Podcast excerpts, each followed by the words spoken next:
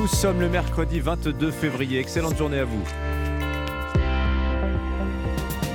Europe Matin, 7h, 9h, Dimitri Pavlenko. Et à la une ce matin, comme un parfum de guerre froide, donc deux discours, deux visions opposées du conflit en Ukraine. À Moscou, Vladimir Poutine suspend le traité New Start sur le désarmement nucléaire. Dans ce journal, vous entendrez la réaction du président américain Joe Biden, déterminé à ne pas lâcher Kiev. L'actualité de ce mercredi, c'est aussi le succès de la prime Macron versée par les entreprises. Plus de 5 millions de salariés en ont bénéficié l'an dernier pour un montant moyen de 800 euros.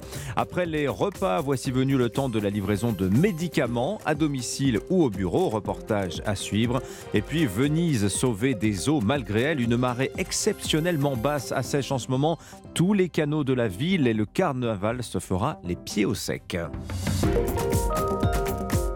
Europe 1. Le, re- euh, le reportage, le journal, pardon, de 7 heures sur Europe, un signé Christophe Lamar. Bonjour Christophe. Bonjour Dimitri, bonjour à tous. L'histoire ne se répète pas, dit-on. Il n'empêche, le monde a fait un gigantesque demi-tour hier. Direction la guerre froide. Deux discours à quelques heures d'intervalle, une même logique, celle de la confrontation. Vladimir Poutine se dit déterminé à poursuivre l'offensive en Ukraine. Il accuse l'Occident et Washington de vouloir en finir avec la Russie. Raison de plus pour annoncer la sortie du traité New Start sur le désarmement nucléaire. La réponse de Joe Biden en visite à Varsovie ne s'est pas fait attendre. Alexis Guilleux, vous êtes le correspondant d'Europe 1 à Washington. L'Ukraine ne sera jamais une victoire pour la Russie. Le message présidentiel est clair. hein. Oui, et c'est en leader du monde libre que Joe Biden s'est exprimé. Je peux en témoigner, Kiev est forte et le plus important, Kiev est libre, lance le président américain. Selon lui, Vladimir Poutine ne doute plus du pouvoir de la coalition occidentale qui continuera de soutenir l'Ukraine jusqu'au bout. 20 minutes de discours et une réponse au maître du Kremlin, une occasion pour Joe Biden de présenter sa propre vision du monde et l'opposition entre démocratie et autocratie. Les appétits des autocrates ne peuvent pas être apaisés, ils doivent être contrés, ils ne comprennent qu'un seul mot, non. L'Ukraine ne sera jamais une victoire pour la Russie, jamais, martèle Joe Biden. Alors un an après l'invasion, le démocrate prédit encore des jours difficiles et amers en Ukraine, mais l'engagement des États-Unis dans l'OTAN est solide comme le roc, manière de rassurer les alliés. D'ailleurs, Washington accueillera l'an prochain un sommet pour les 75 ans de l'Alliance Atlantique. Stand with us. We will stand with you. Soyez à nos côtés, nous vous soutiendrons, conclut le président américain. Alexis Guilleux, correspondant d'Europe 1 à Washington. Joe Biden sera encore à Varsovie aujourd'hui. Réunion et entretien avec les neuf dirigeants des pays du flanc est et oriental de l'OTAN, de la Slovaquie à la Lettonie, en passant par la Roumanie. Point commun à tous ces pays. Leur indépendance a précédé ou suivi l'éclatement de l'Union soviétique. L'Ukraine, il en sera aussi question ce soir à New York. Nouvelle Assemblée générale des Nations unies et nouveau projet de résolution pour appeler à la paix. Voilà, il ne manquait pas l'édito de Vincent Hervouette tout à l'heure, 7h40, décryptage croisé des deux discours hier de Vladimir Poutine et Joe Biden. Pour l'heure, il est 7h03, partager la richesse, associer davantage les salariés au bénéfice des entreprises. Les choses avancent petit à petit dans ce domaine. hein. La Première ministre Elisabeth Borne l'a promis, l'accord signé entre le patronat et les partenaires sociaux sur le partage de la valeur sera gravé dans la loi discutée au printemps prochain. Intéressement, participation, primes seront généralisées à toutes les entreprises de plus de 11 salariés. Et puisque l'on parle de primes, Baptiste Morin, il y en a une qui a bien marché, c'est la prime Macron. Plus de 5 millions de salariés en ont bénéficié l'an dernier. Oui, pour un montant moyen de près de 800 euros par salarié. C'est ce paramètre qui augmente fortement entre 2021 et 2022. La prime moyenne a bondi de 50%. Le dispositif a particulièrement séduit les très petites, petites et moyennes entreprises. Elles y ont vu le moyen de répondre à l'inflation sans forcément augmenter directement les salaires. C'est le cas d'Olivier à la tête d'un bureau d'architecture qui compte trois salariés.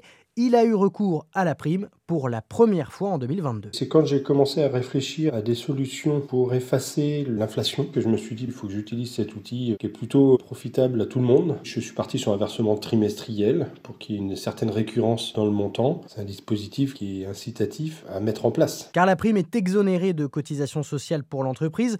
Elle avait vu le jour pour répondre à la crise des Gilets jaunes en 2019 et elle a été pérennisée l'été dernier. Son plafond a même été relevé au passage de 3 à 6 000 euros Son versement reste facultatif. Baptiste Morin, chef du service économie d'Europe 1. Une collecte nette hors norme. Le livret A et son cousin, le livret de développement durable, enregistrent un dépôt record en janvier. Plus de 11 milliards d'euros, dont 9 milliards pour le seul livret A conséquence d'un taux de rémunération fixé désormais à 3%. Ces jeux de construction accompagnent souvent l'enfance. L'usine mécano de Calais fermera début 2024. Pas assez rentable, estime son propriétaire, le groupe canadien Spin Master. Une cinquantaine d'emplois sont menacés. il y a un autre secteur qui commence à être touché par des restructurations, c'est le e-commerce. Zalando, célèbre site de vente en ligne, va supprimer plusieurs centaines d'emplois dans le monde. L'entreprise est victime d'une double crise, celle du secteur de l'habillement et celle qui affecte le numérique. Les de Julien Pillot, économiste et spécialiste du numérique. Il y a une crise au niveau de l'industrie euh, du textile aujourd'hui, de l'habillement. Dans un contexte inflationniste, euh, ce sont des biens d'équipement qui ne sont pas considérés comme étant prioritaires de la part des, consommateurs et donc ils font l'objet d'arbitrages de consommation qui sont défavorables évidemment aux producteurs et aux distributeurs de ce type de biens. Dans le cas de Zalando, euh, se double d'une autre difficulté, cette fois-ci spécifique aux entreprises de la tech qui font l'objet de, corrections de la part d'investisseurs qui cherchent à récupérer des bénéfices sur le court terme dans la mesure où ces entreprises se sont très fortement valorisées ces dernières années pour se recentrer sur des valeurs qui, le temps que durera cette crise, sont perçues comme étant moins risquées, moins volatiles que les entreprises de la tech. Cette réduction d'effectifs va toucher tous les secteurs de l'entreprise, mais euh, pour ce qui concerne la répartition géographique des licenciements, pour l'instant, et à ma connaissance, Zalando n'a pas communiqué et le fera très prochainement. Julien Pillot, économiste et spécialiste du numérique. Tout faire de chez soi, après les repas, c'est au tour des médicaments d'être livrés à domicile ou au bureau. Comprimés, sirop, avec ou sans ordonnance, tout ça livré en une heure chrono maximum. Plusieurs startups se sont lancées sur ce marché de la livraison de médicaments. Ce, ce service s'adresse surtout aux personnes très, très pressées. Reportage Yasmine Akatou. Normalement, c'était juste des doliprane. Sans quitter les locaux de son entreprise, Thomas n'a eu qu'à prendre l'ascenseur pour récupérer son traitement. Pourtant, le commercial travaille à moins de 200 mètres d'une pharmacie. Euh, en fait, j'étais en réunion jusqu'à présent. Et donc, dans le petit sachet, c'est des doliprane parce qu'en fait j'ai mal au dos. Vous avez payé combien la livraison? 3 euros et quelques. Et ça vaut le coup pour des boîtes de doliprane à 2 euros à peu près? Pour le coup, là j'avais pas le temps donc euh, oui. Comme Thomas, ils sont des milliers en France à scanner leur ordonnance sur les applications LiveMeds, MyMedix ou encore Pharmao. Nicolas Schweizer, fondateur de Pharmao, a constaté une explosion de la demande. Il y a eu un avant et un après Covid. Aujourd'hui, nous faisons 500 livraisons par jour au niveau national. Donc c'est un chiffre qui évolue constamment. Je pense que ça va beaucoup se développer au fur et à mesure. Ce service a un coût minimum 3,90 euros.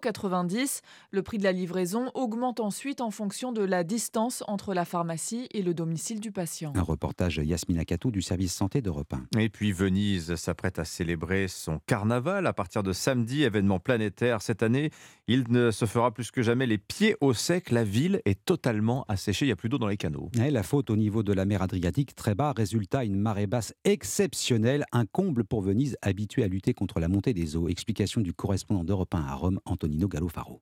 Une gondole appuyée sur son flanc, la coque s'enfonçant dans la vase d'un canal désormais à sec. Image inhabituelle de Venise à l'heure du carnaval, ce phénomène normal pour la saison appelé l'aqua bassa, la marée basse, est accentué cette année par le changement climatique. Giovanni Ceccone est professeur de sciences environnementales à l'université de Venise. Cette marée basse a donc un caractère exceptionnel et ce qui est particulier, c'est la durée des pics de marée basse après une période de sécheresse de haute pression. Au-delà de l'odeur nauséabonde qui remonte des canaux, la marée basse crée des problèmes pour la navigation, pour les transports publics et privés, mais pas seulement. Giovanni Cecconi. En cas d'accident, le manque d'eau peut constituer un problème pour l'arrivée des ambulances. Pensons à un accident d'avion avec un amarrage forcé dans la lagune. Les secours auraient beaucoup de difficultés à arriver sur le lieu de l'accident. Mais la solution existe déjà, la digue Mose Moïse en italien, permettant de ramener l'eau à un niveau normal. Rome, Antonino Gallofaro, voilà un carnaval qui s'est déroulé les pieds au sec, marée basse à Venise, marée haute à Liverpool, les Reds submergés par une vague géante venue d'Espagne qui a tout balayé, victoire 5 buts à 2 du Real Madrid hier soir en huitième de finale aller de la Ligue des Champions. 5-2 décidément. Voilà. Et les autres résultats de la soirée, Naples, je vous les donne, victoire 2-0 sur l'Eintracht Francfort et suite ce soir des huitièmes de finale de cette Ligue des Champions, Leipzig, Manchester City, Inter Milan, FC Porto, les pronostics? Je suis très mauvais. Je il est pas bon. Il, bah voilà, c'est pas grave. Si, Mais- ce sera sur Europe 1. Ah, évidemment. Dans Europe 1 Sport. Ça, c'est un pronostic que vous êtes sûr de remporter. Ce sera dans Europa Sport, évidemment, à partir de 20h. Merci beaucoup, euh, Christophe Lamar.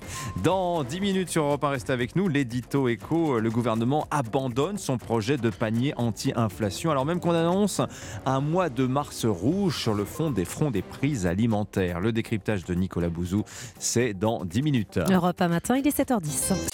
7h, 9h, Europe 1 matin. Il est 7h12. Dimitri Pavlenko, vous recevez ce matin l'ancien diplomate Michel Duclos. Oui, il est aussi conseiller spécial à l'Institut Montaigne et publie un ouvrage euh, publié sous sa direction intitulé Guerre en Ukraine, nouvel ordre du monde. C'est aux éditions de l'Observatoire. Bonjour Michel Duclos. Bonjour Dimitri. Bienvenue sur Europe 1. À quelques heures, euh, 1200 km de distance l'un de l'autre hier, Joe Biden, Vladimir Poutine ont chacun livré leur vision du monde et de la guerre qu'ils se mènent indirectement sur le sol ukrainien. Euh, L'un et l'autre absolument certains de détenir la vérité. Ça transpirait dans les deux discours. Est-ce que vous pouvez, Michel Duclos, résumer en quelques mots pour les auditeurs d'Europe 1 ce qu'ont dit l'un et l'autre les présidents russes et américains en gardant à l'esprit, bien sûr, que ce ne sont pas des discours de vérité, ce sont des discours de propagande politique. hein. Même si le Monsieur Poutine a terminé son discours en disant la vérité est avec nous. Mais oui. C'est étonnant. Euh, je- crois que le, le discours de, de Poutine était un discours défensif et c'était un discours anti-occidental. Et là, bien sûr, il s'adresse à plusieurs publics. Le premier public, c'est son opinion intérieure. Et il est clair que les Russes, quand on leur dit euh, euh, attaquer l'Ukraine pour dénazifier ou, ou démilitariser, ils n'y croient pas vraiment, ou ça les motive pas vraiment. Ça, c'était le discours l'an dernier. Voilà. Quand on leur dit nous sommes attaqués par l'Occident, euh, là, euh, ça a davantage d'écho. L'Occident mène une guerre rampante, sournoise, depuis des décennies. Il fallait que la, Ru- la Russie réagisse. en Alors, substance, c'est ce qu'a dit Vladimir Voilà, Poutine c'est hier. ce qu'il a dit. Alors, plus ces tropismes personnels euh, qui sont euh, euh, on est menacé par la pédophilie, etc. Ça, je ne suis pas certain que ça, le, le- le public russe y adhère vraiment. Mais en tous les cas, cette idée de, de valeurs euh, traditionnelles qui sont menacées par l'Occident, Mhm. ça, c'est probablement quelque chose qui fonctionne. On va revenir Or, sur l'annonce qui a été faite aussi par euh, Vladimir Poutine, la suspension de la participation de la Russie au traité New Start. Ça, c'est très important. Mais d'abord, en face, le contrepoint, le discours de Joe Biden. Oui, mais ce que je voulais dire, c'est que euh, Poutine a aussi un écho dans ce qu'on appelait jadis le tiers-monde, le Sud global, où ce thème fonctionne parfaitement. Les,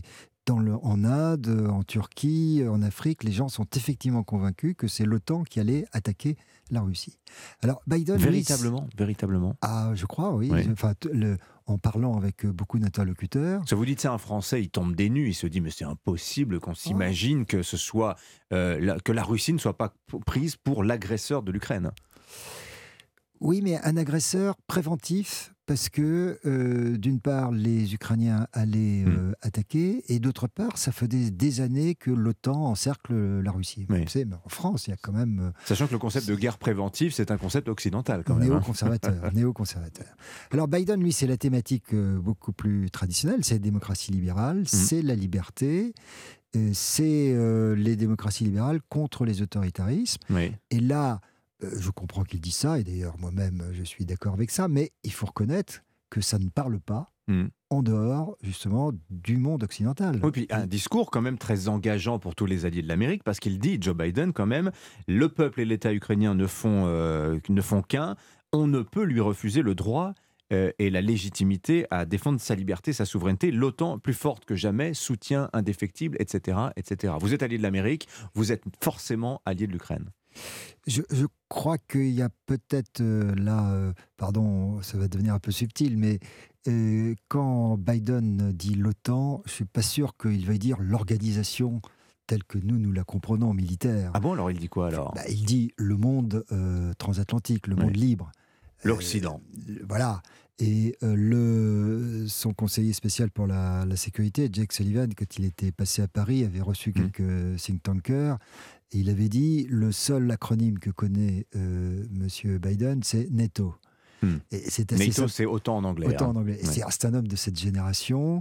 C'est un Atlantiste, c'est un pro-européen, etc. Hmm. Si on avait eu un autre président américain, je ne suis pas sûr que ce serait ça. Michel Duclos, euh, quelle conclusion vous en tirez de ces deux discours sur euh, les dynamiques de la guerre pour dans les prochains mois, dans les prochaines années? On a quand même l'impression de deux camps absolument irréconciliables. On lit partout dans la presse ce matin, ça y est, c'est le grand retour de la guerre froide. Je crois que le, un fossé terrible s'est creusé et que euh, pendant la guerre froide, ce qu'on appelait le tiers-monde n'a pas joué un grand rôle finalement. Il regardait passer les coups. Mmh. Là, aujourd'hui, le monde émergent, le Sud global, euh, peut faire une différence parce que l'Inde aujourd'hui, ou, la Turquie, ou l'Arabie saoudite, s'ils décident d'être plutôt dans un camp ou plutôt de l'autre, ou plus exactement, ils vont pas être dans un camp ou dans l'autre, mais ils vont continuer à avoir des relations commerciales avec la Russie, par exemple, et donc ça, ça, ça aide objectivement les Russes. Et aujourd'hui, on est dans cette situation paradoxale où euh, les liens économiques maintenus par l'Inde et la Turquie avec la Russie aident à prolonger la guerre et à faciliter l'effort de guerre de, de, de, Poutine, alors que ce sont euh, des pays qui sont hmm. proches de nous. Bizarrement, la Chine, qui elle soutient politiquement à fond la Russie, s'abstient d'apporter jusqu'ici une aide militaire parce qu'elle a peur des sanctions, hmm. des sanctions secondaires américaines. Je reviens sur l'annonce de Vladimir Poutine, la, suspension de la participation de la Russie au traité New Start. Alors, New Start, c'est quoi? Un traité signé en 2010, traité bilatéral russo-américain. On s'engage à plafonner le nombre de têtes nucléaires les plus importantes à 1500 euh, chacune. Vladimir Poutine suspend sa participation. Au moment où on voit des essais de missiles balistiques euh, en Corée du Nord, la possibilité d'un nouvel essai nucléaire euh, nord-coréen, le nucléaire iranien, le dossier revient, la Chine qui annonçait récemment vouloir multiplier par 5 son arsenal atomique en, 2035. On est au début d'une nouvelle ère d'armement nucléaire, Michel Duclos Je le crois. Euh, il faut ajouter à ce que vous venez de dire la Corée du Sud qui s'interroge sur ses options. Si, enfin, l'Iran va probablement acquérir l'arme nucléaire et donc, euh, euh, ses voisins vont aussi euh, être tentés par la prolifération. Et tout ça se produit à un moment où Poutine a en quelque sorte changé le statut de l'armement nucléaire, puisque on voit bien que pour lui, c'est pas seulement dissuasif et défensif, c'est aussi un instrument pour agresser ses voisins. Hmm. Et il utilise les menaces d'armes nucléaires comme un instrument de gestion de crise. Merci beaucoup Michel Duclos. On aurait pu vous garder parce que, encore longtemps parce qu'il y avait des questions qui se posent sur la Chine, justement, qui était la grande absente du discours de Joe Biden, mais on le fera ultérieurement. Je rappelle le titre de votre ouvrage, ouvrage que vous avez dirigé, intitulé Guerre en Ukraine, Nouvel ordre du monde, 22 regards internationaux sur l'agression russe. C'est aux éditions de l'Observatoire. Merci d'être venu nous voir ce matin sur Europe 1. Vous écoutez Europe 1 matin, il est 7h20, Dimitri Pavlenko. Dans 5 minutes, votre rendez-vous avec les archives d'Europe 1, le jour où on reviendra sur cette affaire rocambolesque, le vol du cercueil du maréchal Pétain. C'était en 1973. À tout de suite. Tout de suite, retrouvez l'édito écho avec Chronopost, leader de la livraison express. Mais d'abord l'édito écho sur Europe 1. Bonjour Nicolas Bouzou. Bonjour Dimitri, bonjour à tous. Alors voilà que finalement le gouvernement enterre son projet de panier anti-inflation. Euh, que s'est-il passé Nicolas? Alors vous vous souvenez, hein, Dimitri, de cette histoire de panier anti-inflation? Il s'agissait de définir un panier de 20, 30, 40, 50 biens qui seraient vendus par les distributeurs à prix coûtant. Donc ça devait être proposé à partir du 15 mars. Écoutez, je vous dis le fond de ma pensée. Hein. Je pense que cette idée, elle est abandonnée parce que le gouvernement se s'est rendu compte que ça servira à rien. Vous savez, les consommateurs sont matures, ils savent où aller, ils savent quels sont les distributeurs qui vendent en réalité déjà quasiment un certain nombre de biens à prix euh, coûtant dans l'alimentation, dans les produits non alimentaires euh, aussi. Et donc, c'est pas la peine de rajouter des euh, dispositifs euh, publics alors même que le marché et que la concurrence euh, permettent déjà d'orienter les consommateurs là où ils doivent aller. Voilà, donc un gadget en moins, écoutez, c'est pas plus mal. Alors Nicolas, ce panier, c'était pour le gouvernement une façon aussi de contrecarrer le rebond attendu de l'inflation le mois prochain. On évoque un mois de mars rouge sur les prix alimentaires notamment. C'est vraiment à craindre ça? Écoutez, c'est même pas sûr. Alors, vous savez, l'idée de ce Mars rouge, c'est l'idée selon laquelle les prix alimentaires se mettraient à flamber euh, au mois de mars au terme des négociations entre les distributeurs et les industriels. Mais en fait, le sentiment qu'on a, c'est que l'inflation va plafonner. Alors, euh, l'inflation sur l'alimentation, elle a été sensible. Hein. Elle était de 13-14% sur un an à la fin de l'année, au début de l'année 2023. Donc, c'est vraiment quelque chose qui affecte le pouvoir d'achat. Mais on a plutôt l'impression que les choses sont en train de se stabiliser sur l'alimentation.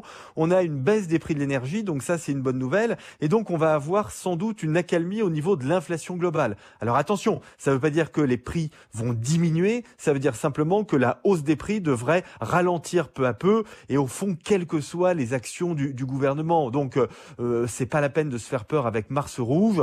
Voilà, on aura peut-être un Mars un peu orange, mais la logique, c'est que les prix devraient quand même s'accalmer, se calmer un peu au fur et à mesure du temps. Nicolas, je vous sens sur le fond sceptique hein, sur la capacité du gouvernement à lutter contre l'inflation l'inflation. Ah oui, complètement. Moi, je pense qu'il y a pire hein, potentiellement que l'inflation. Il y a les actions d'un gouvernement contre l'inflation. Quand on fait un contrôle des prix, par exemple, la Hongrie a fait ça. Hein, il y a quelques il y a quelques mois, ils ont été obligés de l'abandonner parce que ça crée des pénuries.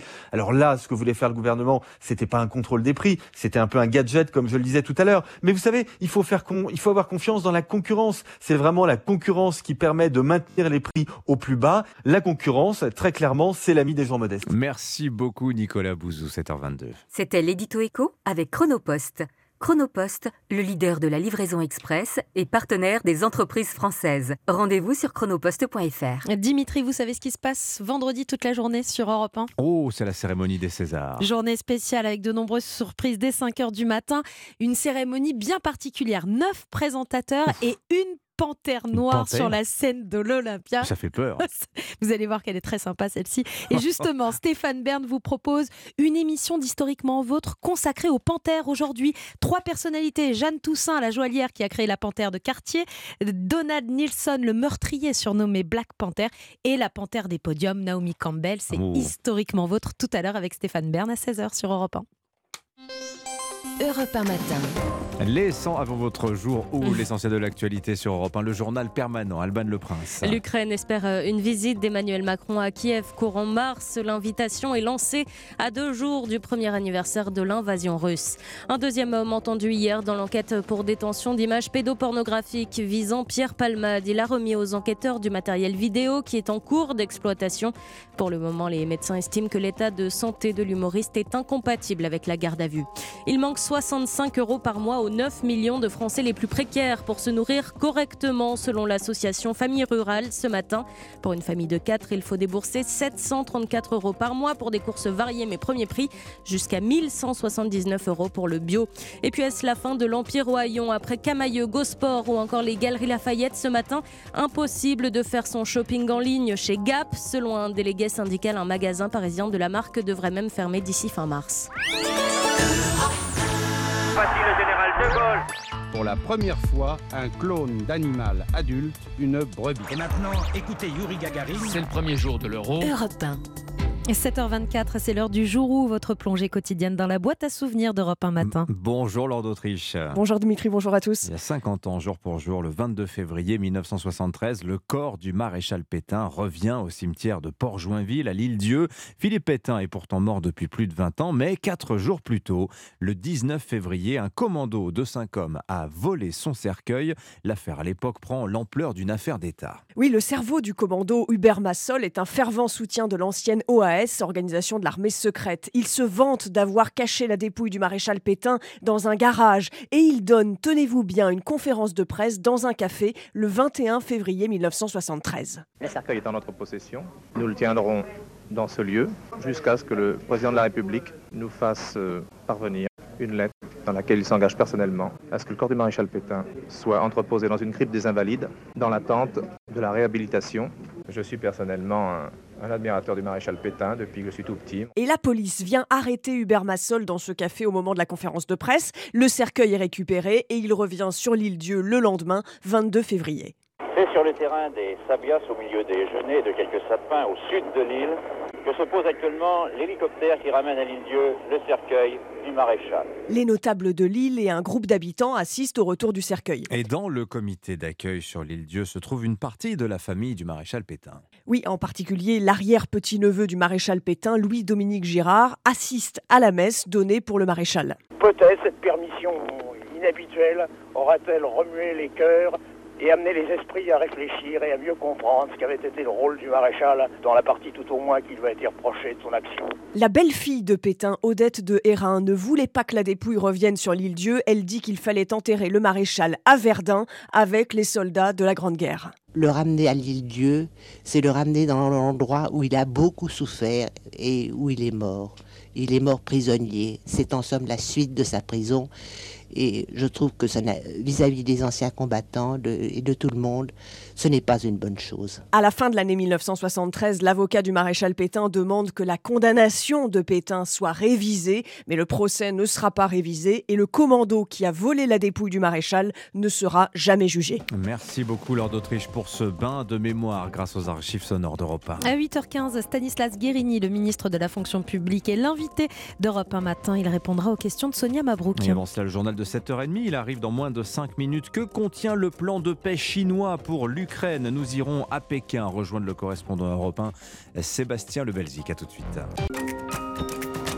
Europe 1 matin. 7h, 9h. Dimitri Pavlenko. À la une ce matin, mettre la France à l'arrêt. Le 7 mars, les syndicats réunis hier soir ont confirmé le prochain rendez-vous contre la réforme des retraites. Le texte arrive lundi au Sénat et la gauche veut changer de méthode. Vous allez l'entendre. Dans ce journal également, nous retrouverons le correspondant d'Europe 1 en Chine qui veut jouer, la Chine qui veut jouer les médiateurs dans la guerre en Ukraine. Pékin présente aujourd'hui un plan de paix à Moscou. Et puis c'est le nouveau bébé de l'agence spatiale européenne. Il s'appelle Euclid. C'est un satellite. Sa mission, euh, c'est un, oui, c'est un satellite. Sa mission, pardon, comprendre l'expansion de l'univers.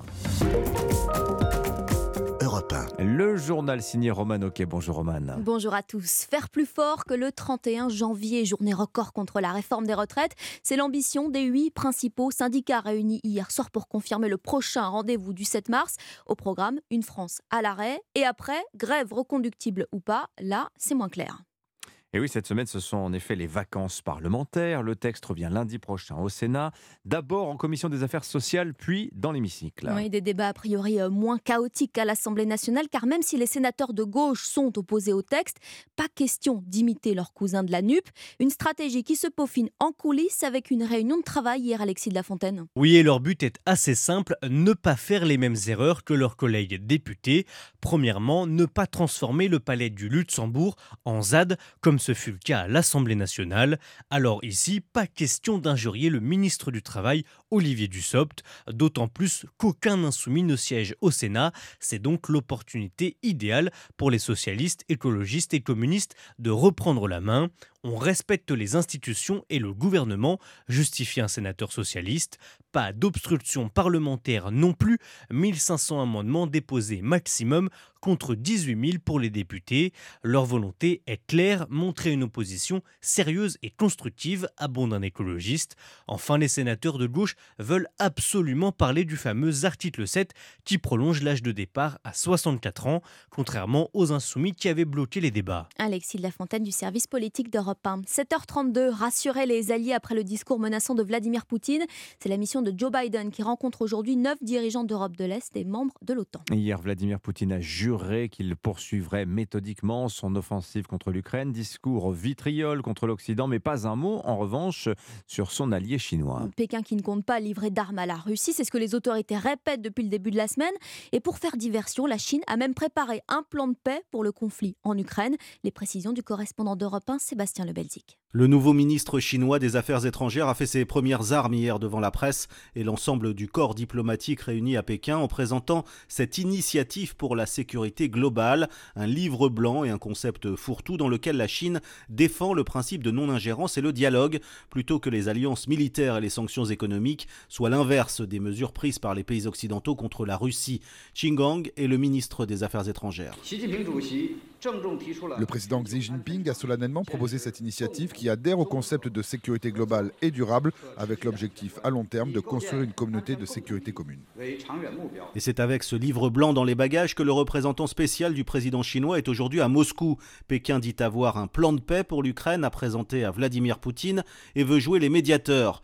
Mais les accusations de livraison d'armes à Moscou, même démenties par Pékin, et le soutien de plus en plus affiché de la Chine à la Russie rendent cette mission quasi impossible. Pékin, Sébastien Lebelzik, Europe 1. À noter que l'Assemblée générale des Nations unies se réunit à partir d'aujourd'hui pour l'anniversaire de la guerre en Ukraine ce vendredi. Une résolution symbolique pour une paix juste et durable doit être débattue ce soir. Ah oui, les discours les moins longs sont les plus courts, disait Pierre Dac. Que retenir de ceux prononcés hier par Vladimir Poutine et Joe Biden? Vincent Hervouette nous explique tout ça dans moins de 10 minutes. Guerre froide, c'est le titre à la une des échos ce matin. Et oui, une guerre qui freine aussi depuis un an la coopération spatiale. Exemple avec le satellite européen Euclide qui a été présenté hier à Cannes. Ce télescope géant devait décoller grâce à un lanceur russe Soyuz. Ce sera finalement dans une fusée américaine SpaceX. Oui, Euclide sera lancé l'été prochain, six ans dans l'espace pour accomplir une mission. Nina Droff percer le mystère de la matière noire dans l'univers. Et là, on a besoin d'explications. Oui, cette énigmatique matière noire représente plus d'un quart de l'univers et reste pourtant un véritable mystère pour les chercheurs. Avec son miroir d'1,2 mètre de diamètre et sa précision, le télescope Euclide va pouvoir l'observer et même déterminer comment elle a évolué dans les dix derniers milliards d'années. Giuseppe Racca est le chef du projet Euclide. On va pouvoir faire une carte de l'ancienne matière noire et savoir comment elle était répartie dans l'univers. Ça nous aidera aussi à savoir ce qu'est réellement cette matière noire, parce qu'on ne le sait pas actuellement. Des données précieuses qui pourraient permettre de nombreuses découvertes, comme par exemple de nouvelles galaxies. Après seulement quelques mois dans l'espace, Euclide aura observé plus de galaxies que n'importe quelle autre mission ou observatoire jusqu'à maintenant. Ça va vraiment nous servir en cosmologie et en astronomie. Le télescope quittera la Terre en juillet prochain, embarqué dans une fusée SpaceX qui décollera depuis la Floride. Nina Droff, qu'on retrouvera d'ailleurs dans le journal de 8 heures pour le tuto de la rédaction d'Europe 1. Et après ça, croyez-moi, vous serez incollable sur le télescope Euclide. 7h35, Dimitri Anissa, est-ce que vous êtes des, cordons bleus Est-ce que vous avez une petite spécialité Eh ben, eh ben oui. Eh ben, allez-y, Anissa. euh, spécialité? Oui. Oh, j'en ai plein. Blanquette Oh, de veau, euh, bœuf bourguignon. D'accord, classique Dimitri?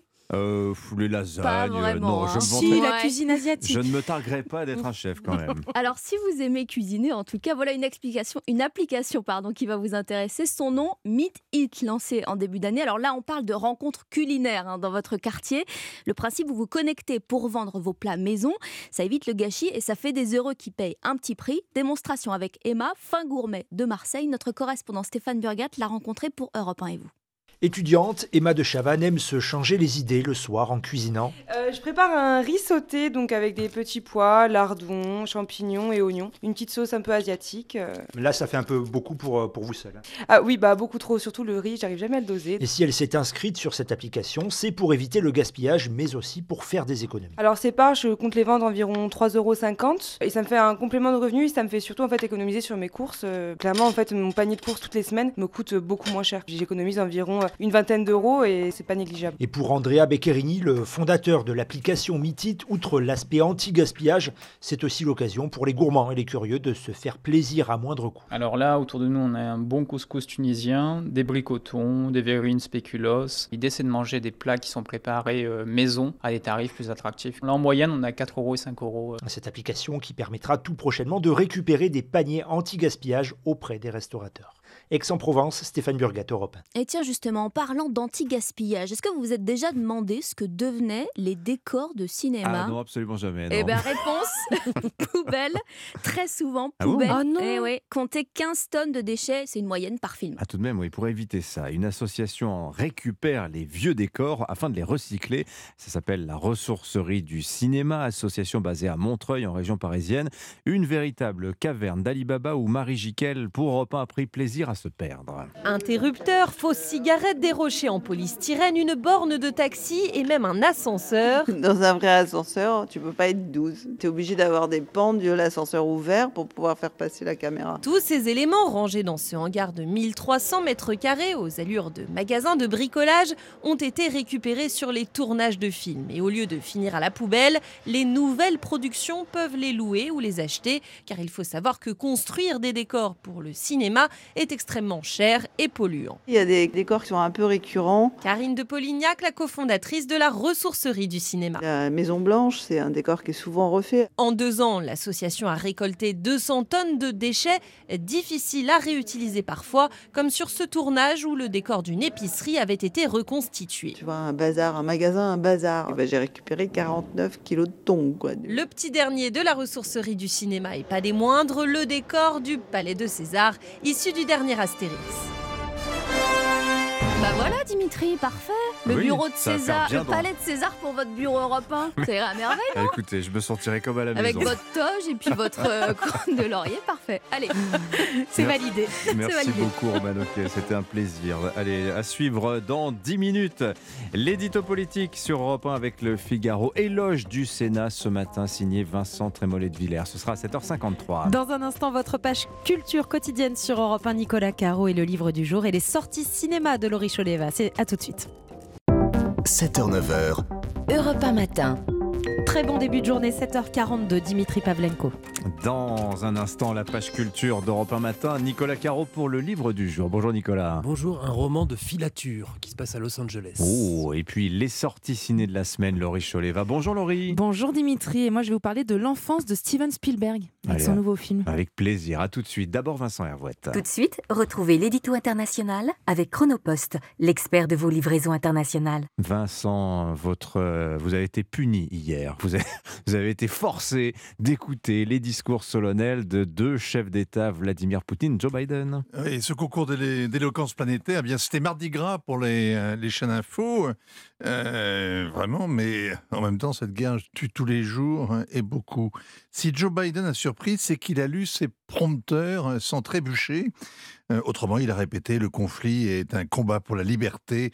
L'Europe et l'OTAN sont unis pour défendre la démocratie. Il n'a pas parlé du monde libre ni de l'empire du mal, mais son discours renvoyait à la guerre froide. Sa machine à remonter le temps était installé au bon endroit, au palais royal de Varsovie, rasé pendant la guerre et reconstruit à l'identique 30 ans plus tard. La mise en scène de son intervention en plein air, face à la foule, mais derrière une vie de blindé quand même, ça évoquait le meilleur discours de John Kennedy, son fameux Ich bin ein Berliner. Joe Biden n'a pas dit aux Polonais nous sommes tous des Ukrainiens, mais il a juré l'Ukraine ne sera jamais une victoire pour la Russie, jamais. Avis à Vladimir Poutine. Première conclusion donc, ça va durer longtemps. 22 minutes de discours pour Joe Biden. Ce fut plus long avec euh, Vladimir Poutine à deux heures pour son discours sur l'état de la nation russe. hein. Oui, le tsar seul sur l'estrade immense, le discours qui n'en finit pas, la nomenclatura et les jeunes, sages comme des images, tout ça était très soviétique. hein. Le décor change, mais pas le résultat. On singe aussi la guerre froide.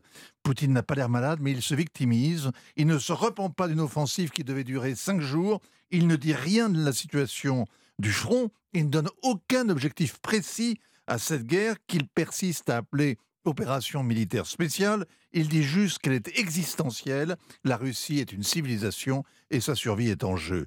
Le plus efficace du discours, c'est quand il dénonce le pouvoir sans frontières de l'Amérique, les sanctions qui punissent ceux qui les ont mises en place et sont réquisitoires contre la décadence morale de l'Occident.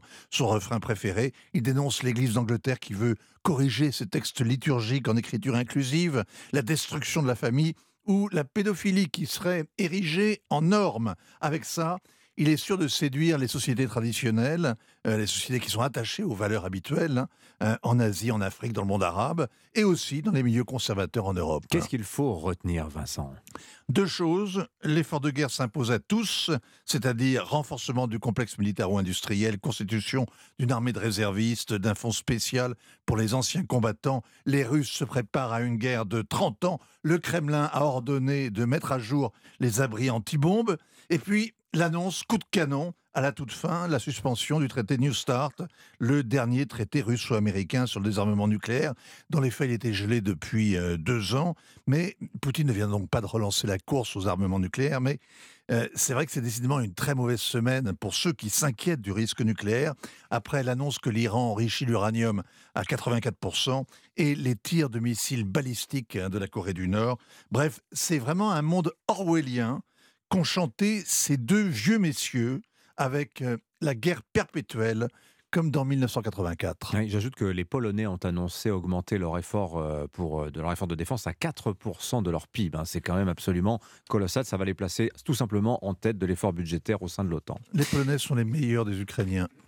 Signature Europe 1, Vincent Hervouette. Merci Vincent, 7h46. C'était l'édito international avec Chronopost.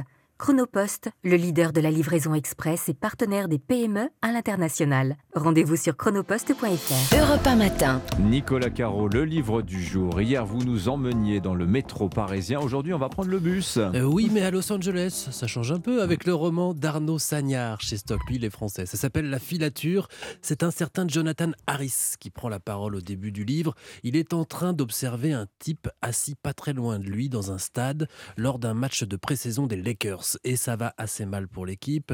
Lui, Jonathan, il travaille pour la Pacific All Risk Insurance, spécialisée dans les entreprises. Son boulot, c'est de faire des analyses et des rapports pour savoir si oui ou non sa compagnie d'assurance a intérêt à suivre telle ou telle entreprise. Mais là, c'est un homme qui l'observe. Hein. C'est pas une entreprise ni des chiffres. Hein. Effectivement, c'est étrange, mais il nous le dit d'entrée de cet homme dépendent des dizaines de millions de dollars. Pourtant, c'est pas un milliardaire, loin de là. C'est un homme de 62 ans, du genre qu'on remarque pas. Pas de téléphone portable, un solitaire, limite qui conduit son bus à Los Angeles toute la journée. C'est cette compagnie de bus qui intéresse en fait la société pour laquelle travaille Jonathan Harris. Le contrat de la société qui assurait tous les chauffeurs de bus arrive à échéance. Daniel Stein, c'est son nom, joue le rôle de cobaye. Jonathan va évaluer l'opportunité de prendre le marché, d'assurer tous les employés de cette boîte à partir de son cas. Et donc on lit son rapport d'enquête, un entretien même avec son ex-femme, l'ex-femme de Daniel Stein, des comptes rendus, sa filature. Je savais pas que ça bossait comme ça les assureurs, c'est surprenant. On va donc suivre euh, discrètement Daniel Stein. voilà, donc on se demande ce qu'on va découvrir, parce qu'on imagine bien que ce ne sera pas juste le quotidien banal d'un chauffeur de bus. Une tension s'installe, allez, dès la quatrième page. Le Daniel, le Daniel Stein est singulier, très discret, il parle tout seul, enfin dans un enregistreur, comme dans Assurance sur la mort de Billy Wilder, c'est bourré de références cinématographiques, on est bien à Los Angeles, tout ça écrit dans un style tendu, très court, 200 pages, très très intense. Voilà, et c'est un auteur français, vous l'avez dit, Arnaud Sagnard. La filature, c'est chez Stock. Place aux sorties cinéma de la semaine, Laurie Choleva et en vedette cette semaine, évidemment, le mm. nouveau Steven Spielberg. Et on l'attendait avec impatience, hein, The Fableman, c'est le film plutôt La Merveille signé Steven Spielberg. C'est vraiment le film qu'on attendait de la part euh, de Spielberg. Dans ce biopic, il raconte sa propre enfance, ses nouveaux déménagements, ses nombreux déménagements, sa relation parfois compliquée avec ses parents, qui sont joués d'ailleurs à merveille par euh, Michel Williams ou encore euh, Paul Dano. Mais aussi et par-dessus tout, il nous raconte sa passion pour le cinéma. Les films sont des rêves que l'on n'oublie jamais. Je suis perdu, je sais plus quoi faire. Fais ce que ton cœur t'ordonne. Quelle scène est-ce que tu as préférée? Ça donne envie. Oui, rien que ça, vous avez vu C'est un vrai petit bijou. Le scénario, la mise en scène, tout est d'une sensibilité rare. Et même si les noms sont volontairement changés, on est bien dans les souvenirs de Steven Spielberg, de sa toute première fois dans une salle de cinéma, son premier job à Hollywood. Il se livre comme jamais. Tout ça, évidemment, caméra à la main. C'est son film le plus personnel, sans doute le plus beau aussi, avec un ultime plan, vous verrez à la fin du film, qui résume à lui seul pourquoi Steven Spielberg nous émerveille depuis si longtemps au cinéma. C'est vraiment génial. Le film a été récompensé au Golden Globes en janvier et il est quand même grand favori pour les Oscars le 12 mars prochain. vous m'intriguez sur ce dernier plan. Il y a un dinosaure et un extraterrestre. Il y a une apparition d'E.T., mais c'est beaucoup plus subtil. Bon, un coup de cœur également, euh, c'est Laurie, euh, pour un documentaire mm. narré par Jean Dujardin. Exactement. Les gardiennes de la planète, c'est bien plus qu'un documentaire, c'est vraiment une expérience aquatique à voir sur grand écran. Les baleines, a priori, tout le monde connaît, hein, c'est le plus grand mammifère marin. Et finalement, eh bien, on ne sait pas grand-chose d'elle. Et là, à partir du sauvetage d'une baleine à bosse retrouvée échouée, le documentaire propose une expérience immersive qui va de l'intérieur vous faire partager la vie de ces gardiennes de la planète. C'est nous, tous les êtres vivants qui, liés les uns aux autres, autorégulons le système Terre. Nous, les baleines, sommes en charge de la respiration du monde. Nous sommes la force et la fragilité, la bienveillance, l'espoir. Nous sommes les gardiennes de la planète. Elles sont tout ça, c'est passionnant, enrichissant. Allez-y, hein, c'est les vacances avec vos enfants, ça va beaucoup leur plaire. Pardon, des belles images. C'est vrai qu'effectivement, j'en ai Mm. vu quelques-unes. C'est absolument magnifique. C'est vrai. Merci beaucoup, Laurie Choleva. Les baleines, donc, et le dernier Steven Spielberg, monstre sacré lui aussi. Merci Mm. à tous les trois. À demain pour de nouvelles découvertes. Dans 10 minutes, le journal de 8h sur Europe 1. Mais devenir fonctionnaire pour des millions de Français, avant c'était le Graal en matière d'emploi. Eh bien c'est fini. Le nombre de candidatures au concours de la fonction publique ne cesse de dégringoler. Reportage, ce sera dans 10 petites minutes. Pour l'heure, il est 7h51 sur Europe 1.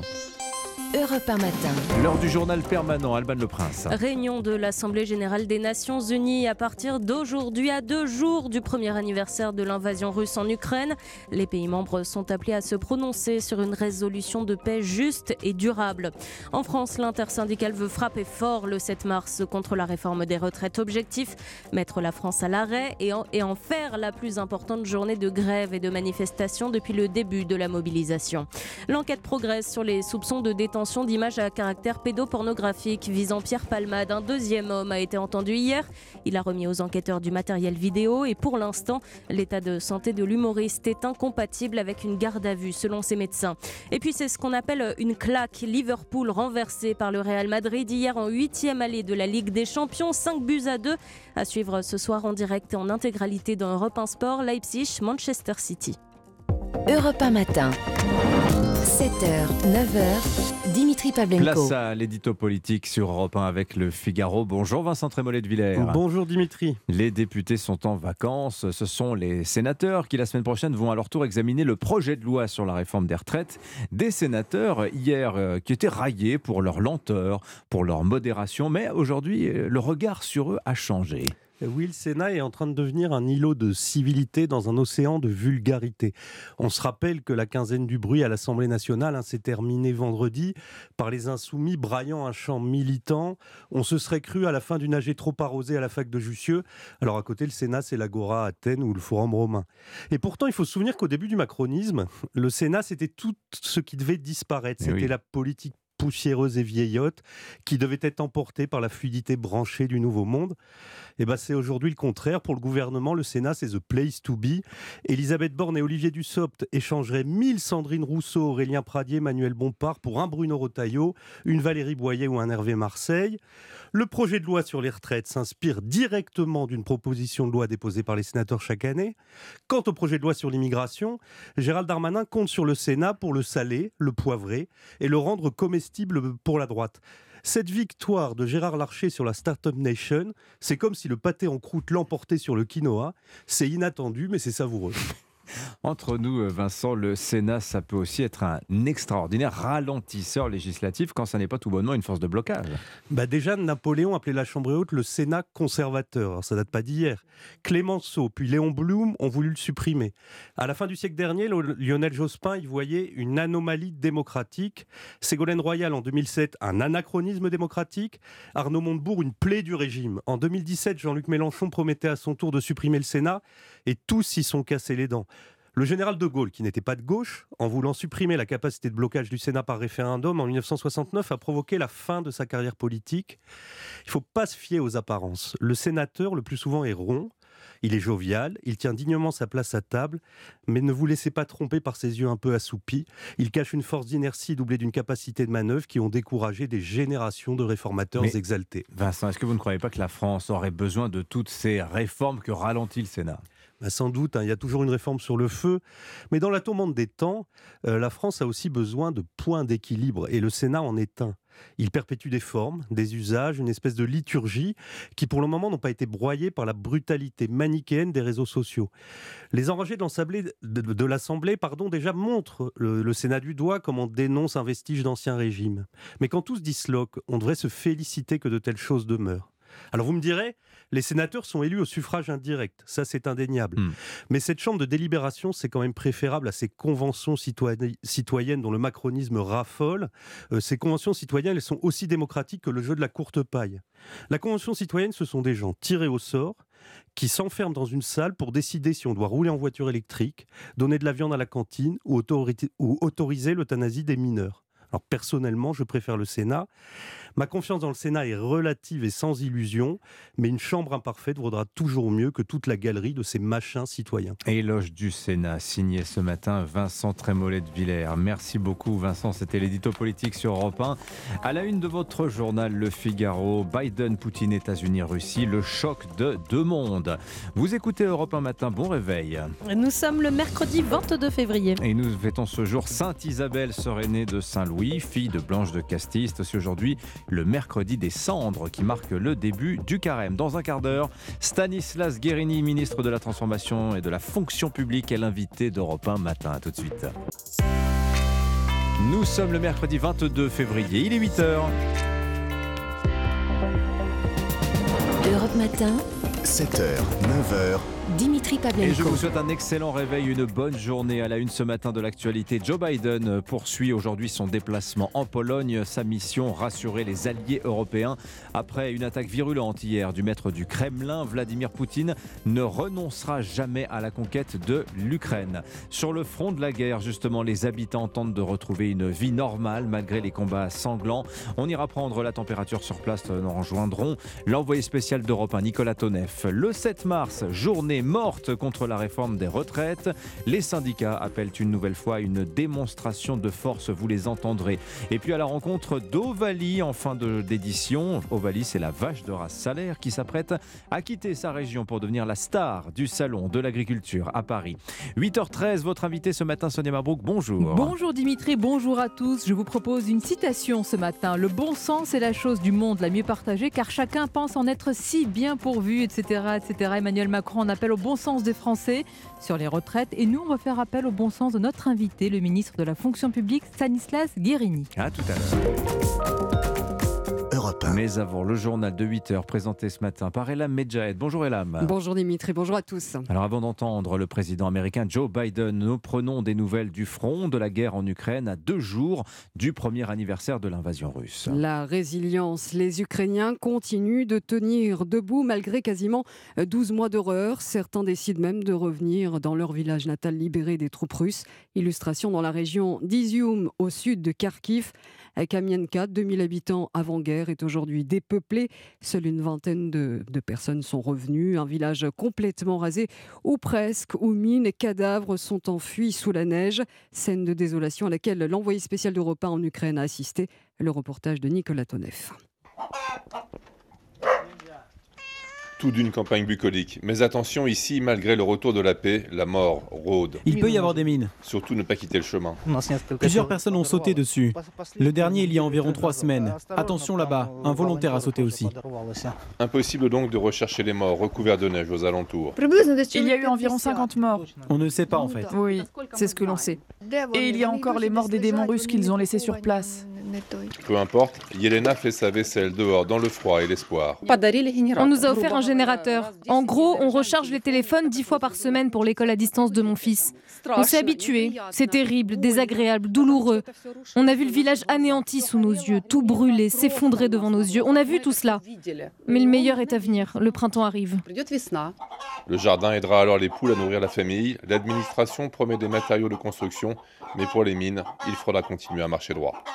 Nicolas Tonev, l'envoyé spécial d'Europe 1 en Ukraine. Des discours interposés qui sonnent comme un affrontement à distance. Oui, Vladimir Poutine hier matin, puis la réponse de Joe Biden quelques heures plus tard. Deux discours résolument offensifs sur la guerre en Ukraine à la veille du premier anniversaire de l'invasion russe. Le maître du Kremlin, du Kremlin a annoncé hier le retrait de son pays du traité russo-américain New Start sur le désarmement nucléaire. Euh, pas de quoi faire reculer le président américain plus que jamais déterminé à faire tomber Moscou. On l'écoute. Je m'adresse encore une fois au peuple russe. Les États-Unis et les nations européennes ne cherchent pas à contrôler ou à détruire la Russie. L'Occident ne complotait pas pour attaquer la Russie comme Poutine l'a dit, et les millions de citoyens russes qui ne souhaitent que vivre en paix avec leurs voisins ne sont pas l'ennemi. Cette guerre n'a jamais été une nécessité, c'est une tragédie. Le président Poutine l'a choisi, il peut l'arrêter d'un mot. C'est simple, si la Russie stoppe son invasion, la guerre cesse. Si l'Ukraine arrête de se défendre, ce sera la fin de l'Ukraine. Déclaration depuis la Pologne où Joe Biden poursuit son déplacement aujourd'hui, une démonstration de soutien à l'Europe centrale et de l'Est. Le président américain doit rencontrer à Varsovie les dirigeants des neuf de Bucarest, groupe d'alliés de l'OTAN. Autour de la table également le secrétaire général de cette alliance atlantique. Une grande absente euh, du discours, des deux discours d'ailleurs de Vladimir Poutine et Joe Biden hier, la Chine. Pourtant, la guerre en Ukraine signe un rapprochement évident entre Pékin et Moscou. Après les États-Unis, c'est au tour de la France d'exprimer une crainte. Aujourd'hui, Paris regarde de très près l'activité des sociétés chinoises susceptibles de fournir de l'aide à Moscou. Annonce hier soir de Catherine Colonna, la ministre française des Affaires étrangères. Europe un matin, il est 8h. Retour en France avec cette journée noire en prévision dans le but de tenter de faire reculer le gouvernement. C'est ce que promet l'intersyndicale dans un communiqué envoyé hier soir. Et oui, les syndicats veulent toujours mettre la France à l'arrêt le 7 mars, durcir le mouvement contre la réforme des retraites. Mot d'ordre signé notamment par la CFDT, la CGT Solidaire ou encore l'UNEF. À dix jours de cette mobilisation sociale, les huit grandes centrales se sont réunies à Montreuil, en région parisienne, pour évoquer les actions à mener. Yvan Ricordo de la CFDT Judith Kjønn. Il faut que le 7 mars, ça soit à la fois la plus grosse journée de mobilisation avec le plus de manifestants possible dans les euh, manifestations partout en France et en même temps beaucoup d'opérations de visibilité dans les entreprises, dans les administrations, sur les lieux d'études, devant les centres commerciaux, devant les centres industriels ou en intersyndical, on va au niveau de la CFDT avec les autres syndicats appeler les salariés à se mobiliser. Donc on va faire de la visibilité partout et on va montrer comment la France est à l'arrêt. Ça veut dire que sur les chantiers de construction, on va arrêter les grues. Ça veut dire que systématiquement métier par métier, on va faire la démonstration que les salariés ne veulent pas de cette réforme des retraites. On se réunira en intersyndical le soir du 7 mars, comme on l'a fait jusqu'à maintenant, pour envisager euh, les suites. Le premier élément de suite du 7 mars, c'est une réponse du gouvernement d'une autre nature que ce qu'on a connu jusqu'à aujourd'hui. Et après, on discutera des actions en commun. Yvan Ricordo de la CFDT au micro européen de Barthélemy Philippe. Un emploi stable, relativement bien payé, parfois l'emploi à vie, devenir fonctionnaire. Avant, c'était l'idéal, ce que l'on souhaitait en tout cas à ses enfants. Et oui, et c'est presque un lointain souvenir. Fini ce rêve qui a motivé euh, plusieurs générations pour des raisons de stabilité, notamment, vous le disiez. Le nombre de candidatures au concours de la fonction publique fait une chute vertigineuse depuis plusieurs années. Selon une étude de la Direction générale de l'administration de la fonction publique, plus de la moitié des jeunes diplômés n'envisagent pas de travailler dans le secteur au cours de leur carrière. Conséquence, la fonction publique doit recruter plus de 50 000 personnes, mais ça ne se bouscule pas au portillon. Mauvaise image, perspective limitée d'évolution de carrière. Les explications avec Margot Faudéry. Au collège, Camille envisageait de devenir professeur de français. Depuis ça, euh, je l'ai plus jamais envisagé. Je trouve que c'est des administrations euh, où il y a beaucoup de lenteur. C'est peut-être difficile aussi de faire changer les choses et d'avoir un vrai impact. Si la rémunération n'est pas primordiale dans ses choix, d'ailleurs le salaire médian des moins de 30 ans est quasiment équivalent dans le privé et le public, les perspectives d'évolution de carrière, elles, le sont beaucoup plus, comme pour Emmanuel, diplômé d'une école de publicité en 2018. La fonction publique, j'ai l'impression qu'on est vite enfermé dans son poste. On enchaîne pas mal les CDD sans vraiment euh, pouvoir signer de CDI euh, rapidement. De son côté, l'URSSAF Caisse nationale nuance ce désamour des jeunes diplômés pour la fonction publique. Pour Romain Thévenon, le directeur des ressources humaines, ce serait même l'inverse. En 2021, les moins de 30 ans, ils représentaient 27% des nouveaux embauchés en contrat à durée indéterminée. Et en 2022, ils ont représenté 30% de nos contrats à durée indéterminée. 30%, cela représente tout de même moins d'un tiers des embauches.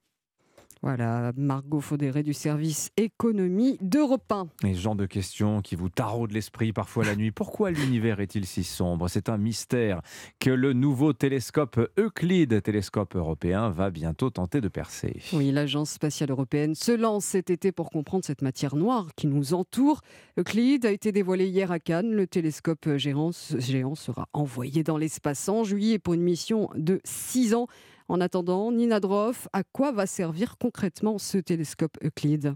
Le but de la mission Euclide est d'en savoir plus sur la composition et l'évolution de notre univers. Avec son miroir d'1,2 mètre de diamètre, le télescope va pouvoir photographier le cosmos et ses composants. Et grâce à sa perception très précise de la lumière, il va pouvoir nous montrer comment l'univers a changé durant 10 milliards d'années. Avec ces données, l'agence spatiale entend créer la plus grande carte 3D de l'univers jamais produite. Une mission ambitieuse qui pourrait aussi nous en apprendre davantage sur les autres galaxies autour de la nôtre ou encore sur l'énigmatique matière noire qui domine l'espace et qui reste un mystère pour les chercheurs. Le télescope quittera la Terre en juillet prochain, embarqué dans une fusée Falcon 9 de SpaceX qui décollera depuis la Floride. Nina Droff, le tuto de la rédaction d'Europe 1, c'est la notice de l'info tous les matins dans votre journal de 8h. Allez, on fait la connaissance à présent d'Ovalie, 5 ans, star cette année du Salon de l'Agriculture qui ouvre ses portes dans 3 jours, porte des parcs des expos, porte de Versailles à Paris. Oui, dernier préparatif pour la vache de race salaire avant de quitter sa région Auvergne-Rhône-Alpes. Et Ovalie a eu bien des choses à raconter. L'égérie 2023 du Salon se confie au micro européen de Jean-Luc Boujon. Voilà Ovalie. Ovalie, c'est son propriétaire, Michel Vancimertier, jeune agriculteur de 34 ans, qui en parle le mieux. C'est une vache salaire de 5 ans. C'est une vache de grand format qui pèse un peu plus de 800 kg, avec une tête très marquée. On voit les cornes en forme de lyre, avec beaucoup de longueur, le front large et le, poil frisé à, cajou. Elle a toutes les qualités de la race. On voit un très bon bassin, une très belle mamelle, de bons aplombs. C'est une race rustique, une race de montagne qui se déplace très bien et qui est mère de deux petites jumelles. Deux petites femelles d'un mois et demi seulement qui feront le voyage vers la capitale avec leur mère. Dix jours à Paris face à la foule, mais cela ne devrait pas effrayer Ovalie, estime son propriétaire, car cette vache, c'est un tempérament. C'est une dominante un peu dans le troupeau, elle se laisse pas marcher dessus. C'est un peu comme les montagnards, on va dire, c'est un peu de caractère. Mais après, c'est une très bonne vache, elle est super agréable, super gentille, et on en est fiers aujourd'hui. elle s'est même déjà posée pour les photographes. Elle a l'habitude, alors maintenant, dès qu'il y a des médias, elle se lève, elle a compris que c'était pour elle. Elle fait la vedette. Une vedette que chacun pourra admirer dès samedi dans le hall 1 du salon. Saint-Alirès-Montagne en Auvergne, Jean-Luc Boujon, Europe et voilà, Ovalie qui fera peut-être, qui sait, la conversation à Emmanuel Macron. Le président est attendu, en tout cas dans les allées du salon, dès samedi. Ah on verra, le, on fera un concours de popularité entre Ovalie et Emmanuel Macron. Merci beaucoup, Elam Medjahed. Il est 8h10, Europe 1 matin, Dimitri Pavlenko. 8h40, ne manquez pas votre club de la presse Europe 1 ce matin. Jérôme Béglé du journal du dimanche, chiffre du Figaro. On reviendra sur ces deux discours qui marquent l'histoire, celui de Vladimir Poutine et l'autre de Joe Biden. Ce sera juste après Gaspard Proust, votre signature européen aujourd'hui à partir de 8h30. Dans un instant, le ministre de la fonction publique Stanislas Guérini est l'invité de Sonia Mabrouk, 8h11. Il est 8h14 sur Europe 1. Votre invité ce matin, Sonia Mabrouk, est, on en parlait à l'instant dans le journal, ministre de la fonction et de la transformation publique. Bienvenue sur Europe 1 et bonjour Stanislas Guérini. Bonjour. Le président de la République en a appelé donc au bon sens des Français sur la réforme des retraites. Est-ce que ça veut dire, Stanislas Guérini, que la majorité de Français qui sont contre cette réforme ne sont pas dotés de bon sens Non, pas du tout. Ça veut tout simplement dire qu'il faut euh, revenir à des arguments euh, simples. Euh, le bon sens, c'est le travail. Le bon sens, c'est de dire que notre système de retraite, il repose sur le travail d'aujourd'hui, sur la quantité de travail, sur aussi la qualité du travail qu'on est capable de proposer. Le bon sens, ce sont les évolutions démographiques. C'est de dire que il y avait 4 actifs pour un retraité il y a quelques décennies, que bientôt il y aura 1,5 actifs pour un retraité. Le bon sens, c'est de dire que pour sauver notre système de répartition, on ne peut pas laisser des déficits par dizaines de milliards d'euros s'installer, parce que ça, ça ne s'appelle plus un système par répartition. Le bon sens, c'est ça tout simplement. C'est aussi un peu de courage politique de dire des choses qui ne sont pas tout le temps populaires. Vous parlez d'une majorité de Français on est au gouvernement, dans la majorité présidentielle, parfaitement lucide sur le fait que cette réforme des retraites, c'est une réforme d'effort qui demande à chacun de travailler un peu plus longtemps, c'est vrai, il faut le dire clairement, mais c'est aussi une réforme qui va apporter des progrès. Et moi, je le mmh. singulièrement pour la fonction publique. Mais c'est risqué quand même la, la, carte du bon sens, car on pourrait vous dire, Stanislas Guérini, que c'est ce même bon sens, justement, qui fait refuser un grand nombre de Français une réforme qu'ils jugent injuste, que le bon sens, ce serait plutôt un référendum. Vous assumez aujourd'hui une communication qui touche à cet élément du, bon sens. Vous connaissez la citation, hein. c'est la chose la plus partagée du monde. Moi, moi, je, la connais, bien sûr, mais, mais je pense que quand c'est difficile, euh, particulièrement quand il y a des réformes difficiles à porter, il faut le faire euh, en transparence. Et c'est une marque du président de la République. Il a toujours pris ses risques d'une certaine façon. Il est toujours parti du réel, y compris quand ça ne faisait pas plaisir à entendre. Et je crois que ça fait partie de la relation de confiance aussi qu'il a avec nos concitoyens et qui fait qu'il a été réélu en 2022. Euh, tout ça, certains semblent l'oublier parfois. À qui vous le rappelez ce matin oh, À beaucoup de gens, et ils sont très nombreux dans la classe politique, parfois dans la classe médiatique aussi, qui euh, disent au fond que la valeur des élections, ça peut être euh, secondaire par rapport à ce qui se passe euh, parfois euh, dans la rue, parfois en appelant au référendum. Tout ça serait peut-être différent si le président de la République n'avait pas proposé de façon très claire pendant la campagne présidentielle une réforme des retraites qui, au moment de l'élection présidentielle, était porté avec un âge de départ à 65 Oui, ans. mais La réforme que nous proposons Oui. aujourd'hui, ça n'est plus la ce réforme que nous proposions il y a président- six mois. Ça veut dire que le dialogue social, ça veut dire que le débat parlementaire a joué son rôle et qu'on va continuer à avancer. C'est ce même président de la République qui avait euh, dit au lendemain justement de son élection, que, euh, évidemment c'est sa légitimité, qu'il tiendrait compte évidemment de, de cette France qui a, euh, Mais, mais là aussi, très bien voté quel pour raccourci Est-ce que en disant ça, il a dit qu'il remettrait euh, en cause euh, la réforme qu'il avait proposée aux Français? Pas du tout, pas une seule fois. Et donc, le bon sens, c'était justement d'avoir entendu pendant la campagne ce que lui disaient un certain nombre de Français sur le terrain. C'est ce qui fait que nous avons amendé le projet qui était euh, présenté. Parce que ça, on a un peu tendance à l'oublier aussi. On se projette toujours sur les débats à venir. Mais le projet qui a été présenté par le gouvernement au Parlement, ça n'est pas le projet Oui, mais que nous certains avions ne le préparé y a comprennent plus, mois. de concession en ouverture, de reculade en avancée, comme vous le présentez. On ne sait plus où on en est dans ce projet Stanislas Ah, Guérini. je Est-ce que vous le reconnaissez qu'il y a une complexité contradictoires. Bien. On voudrait bien le le reconnaître. reco- Parfois, oui. on nous dit, au fond, vous ne voulez pas bouger, vous n'entendez rien. Et puis, quand on bouge, quand on modifie notre projet de loi, alors on dit, on comprend plus Et rien. surtout votre communication sur crois, la je- pension minimum, sur les 1200 euros. Bon, maintenant, je les choses faire se sont tout- aplanies. tout- toutes les concessions. Euh, le projet, c'est pour ça que je pense qu'il faut revenir à des arguments assez simples. Nous devons travailler plus longtemps, mais on doit aussi aménager les carrières, s'intéresser davantage à des questions sur la pénibilité. Comment est-ce qu'on peut aménager son temps de travail? Comment on peut aménager son poste de travail? Comment on peut changer de métier? Vous voyez, toutes ces ce questions-là, elles se posent et elles se posent Elle se très pose dès maintenant. Mais C'est- bien entendu. Attendez, c'est très important. Le président de la République, d'ailleurs, a évoqué ces chantiers à venir. Ça veut dire que dès maintenant, il faut réfléchir à cela, alors que nous sommes encore, malgré tout, en plein débat de la réforme des retraites. Mais- Est-ce que vous ne risquez pas, je prolonge juste ma Bien question, sûr. et c'est Laurent Berger, ici même, il y a quelques jours, euh, qui l'a dit, euh, d'appréhender cette réforme des retraites simplement comme une séquence, une séquence qui va bientôt se terminer? Ben, je vais essayer de vous démontrer le contraire. Parce que ce n'est pas une réflexion pour demain. Moi, vous voyez, je suis ministre de la fonction publique, j'ai porté des mesures spécifiques pour les fonctionnaires dans ce texte de retraite, pas pour demain. On va, dans ce texte de retraite, instaurer la retraite progressive dans la fonction publique. Ça veut dire quoi?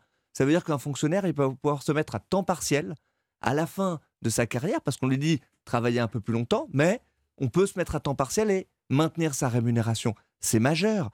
Ça veut dire qu'on va pouvoir plus facilement changer de métier. Avant, quand on était, par exemple, dans l'administration pénitentiaire, qu'on devenait parler, policier, Mhm. eh bien, on perdait tout le bénéfice acquis de ces années passées en tant que surveillant pénitentiaire. Ça, ça sera fini demain. Par exemple, je vais vous donner un troisième élément, qui est une petite révolution dans la fonction publique.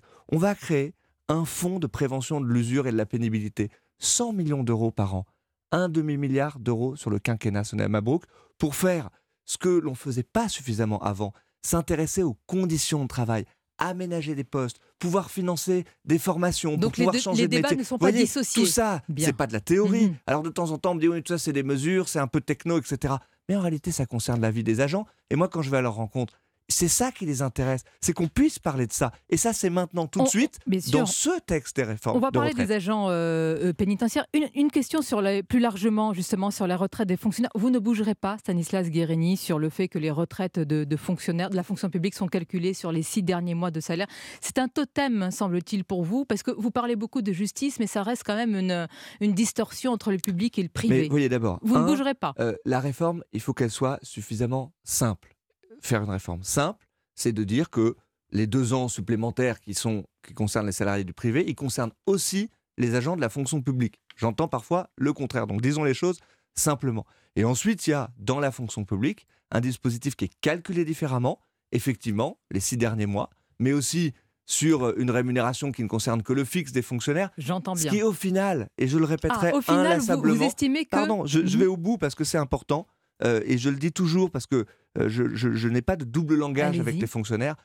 Au final, ce qui compte, c'est le taux de remplacement. C'est-à-dire qu'est-ce qu'on a à sa retraite par rapport à ce qu'on avait pendant sa carrière? Et quand vous regardez les choses, ce fameux taux de remplacement, il est strictement identique pour les agents du public que pour les salariés du privé. Donc arrêtons avec euh, ce sous-entendu d'une certaine façon qui consisterait à dire que euh, les euh, C'est- c'est fonctionnaires le cas, pas le même mode de calcul, avantagés, c'est pas le même mode de calcul, mais je vous, je vous- je vous fais aucun procès ce Non, non, matin. pas du tout. Ce n'est pas le même mode de calcul, Mhm. mais prenons toutes les différences. Et quand on prend toutes les différences, on se rend compte que les agents de la fonction publique, ils sont absolument pas privilégiés par rapport aux salariés du privé. Alors, on parlera aussi des, jeunes et par rapport justement à leur perception de la fonction publique. Une question ce matin, euh, Monsieur Guérini, sur la réforme des retraites, encore une fois, et sur le fond. Est-ce que vous pouvez nous confirmer que cette réforme est bien constitutionnelle? Autrement dit, que toutes les dispositions contenues dans ce projet sont conformes à la Constitution?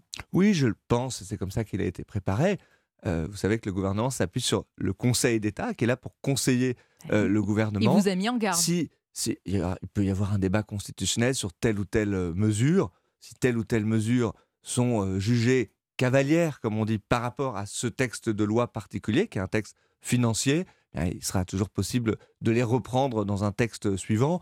Moi, je crois. Vous imaginez si c'est sur l'index senior le débat que, parlementaire, pour la clarté du débat parlementaire, il vaut mieux avoir un texte d'un bloc, d'une certaine façon, sur toutes les mesures qui concernent la réforme des retraites, de le présenter ainsi au Parlement c'est mieux pour la clarté du débat démocratique. Et euh, nous sommes confiants sur le fait que toutes les mesures qui figurent dans le texte de loi elles ont bien leur place dans ce texte de loi et dans ce projet de loi de finances. Je précise simplement parce que parfois c'est technique, le problème pourrait tenir au fait que cette réforme soit mise en œuvre à travers un projet de loi de financement rectificatif de la sécurité sociale. Voilà pourquoi ce type de véhicule obéit à un certain nombre de règles. Oui, et par exemple, l'index senior n'aurait pas sa place dans un tel texte. Il, est peut-être secondaire pour les Français parce qu'il faut, faut dire les choses là aussi clairement. Quand on dit inconstitutionnel, c'est pas pas de dire que ça n'aurait pas sa place, ce serait contraire au principe de la Constitution. C'est simplement un débat très légistique au fond, savoir si c'est dans ce texte de loi ou un autre.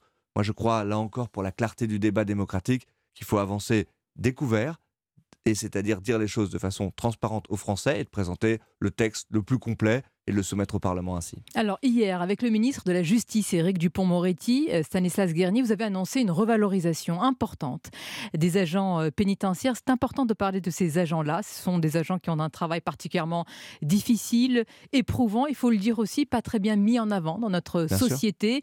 Euh, c'est important pour susciter des vocations qu'une telle revalorisation soit annoncée. Oui, d'abord, c'est je dirais, la reconnaissance que la République leur doit. C'est ce qu'a dit le garde des Sceaux et je trouve que ces mots étaient particulièrement justes et ils ont euh, touché une jeune génération, puisqu'on était à l'école qui forme euh, justement les surveillants euh, pénitentiaires, qui viennent s'engager dans des métiers qui sont difficiles et dans des métiers qui ont du sens aussi. Moi, j'étais très frappé d'échanger avec des jeunes, des moins jeunes aussi, qui sont en reconversion, qui rejoignent la fonction publique et qui le font par vocation. J'ai en tête une conversation que j'ai eue avec une jeune femme qui était dans une profession complètement différente et je lui ai dit, mais qu'est-ce qui fait que vous avez cette flamme-là aujourd'hui? Il me dit, moi, je considère que la prison, c'est pas un lieu où on doit se radicaliser. Une flamme, vous dites, une vocation, je parce que ce sont des métiers tellement compliqués. Euh, et donc, vous voyez, la question du mhm. salaire, elle venait, bien sûr, mhm. elle est importante. Ces métiers-là, ils auront eu, entre le début du précédent quinquennat et ce quinquennat-là, une revalorisation extrêmement importante. Dans le quinquennat précédent, 200 euros net par mois euh, pour des métiers qui sont pas bien, qui n'étaient pas suffisamment rémunérés aujourd'hui. Mais il y a aussi autre chose il y a les conditions de travail, on parlait d'usure de pénibilité, il y a le sens, parfois la complexité administrative. Et donc c'est sur cet ensemble-là, et c'est comme ça qu'on va relever le défi de l'attractivité. En tout cas, c'est important euh, de parler de, ces agents pénitentiaires. Souvent, ils passent à travers euh, voilà, les, radars de l'actualité. C'est important de leur rendre hommage. Mais malgré tout cela. Pardon d'un mot, c'est boucle, mais quand on a un défi considérable qui est de construire 15 000 places de prison. Ça veut dire qu'il faut euh, qu'il y ait des surveillants hein, derrière. C'est bien de fixer les objectifs, c'est mieux de les remplir. Euh, sur le terrain, concrètement, on, a les ce qui est en train de se passer. Euh, le garde des Sceaux faisait un point extrêmement concret, vous voyez, hier, sur le nombre de projets qui sont en train de sortir de terre. Qui sont en train de sortir de terre. Non, ce pas des projets, pardon. Quand les premières pierres sont posées, ce pas des projets théoriques dans un discours des gardes des Sceaux. Et donc, nous construirons ces places de prison. On le fait en lien avec les collectivités. Il faut qu'on trouve à chaque fois on connaît la euh, complexité, il faut, évidemment que les élus soient d'accord. Mais pour relever ce défi-là, qui est, chacun peut le comprendre, un défi qui, qui donne du sens à tout l'ensemble du continuum de sécurité, il faut des hommes et des femmes pour faire vivre ces espaces-là. Et donc, il faut qu'on puisse recruter. Vous avez entendu ce, reportage, ce sujet sur ces jeunes euh, diplômés et une forme de désaffection par rapport à, la fonction euh, publique, pas autant pour des questions financières, Stanislas Guernier, que pour des questions euh, d'image, de perception aujourd'hui de la fonction publique. Vous le comprenez? Oui, bien sûr. C'est le cœur de mon travail. Moi, c'est, je suis déjà venu à votre micro parler exactement de ça. en 2023, j'aurai à conduire une réforme de l'accès à la fonction publique, des parcours et des rémunérations. Comment est-ce qu'on donne du sens? Comment est-ce qu'on travaille euh, sur justement les conditions de travail de la vie de nos agents, la santé au travail, l'égalité professionnelle, la simplification de la vie quotidienne de nos Là, agents, le des logement dossiers, des euh, fonctionnaires. des Et défis donc, très vastes. Mhm. Oui, mais c'est très concret derrière. Construire plus de logements dédiés à nos fonctionnaires pour qu'ils puissent habiter un peu plus près de l'endroit où ils travaillent. Vous voyez, ça, c'est pas Mhm. des paroles en l'air, c'est des choses très concrètes. On va lancer un plan, justement, pour accélérer la construction de logements dédiés aux fonctionnaires. Toutes ces questions-là, elles sont au cœur de nos défis Bien. d'attractivité. Et moi, je dis, et j'en profite de le dire à votre antenne, venez travailler pour la fonction publique. Il y a 50 Ah, vous 000 lancez un postes qui sont ouverts aujourd'hui. 50 000 postes. Euh, J'étais hier dans un quartier prioritaire de la politique de la ville. Il y a encore des jeunes qui cherchent du boulot. Et on s'est dit, ils connaissent pas suffisamment bien les métiers de la fonction publique. Il y a mille métiers différents. Eh bien voilà, Et ben à voilà. bon entendeur ce C'est un matin. message, je crois, je, je vais conclure générale. sur un sujet d'importance, le numérique, parce que vous êtes en charge de cela, enfin vous vous occupez aussi de ça, la transformation numérique plus largement, et l'intelligence artificielle.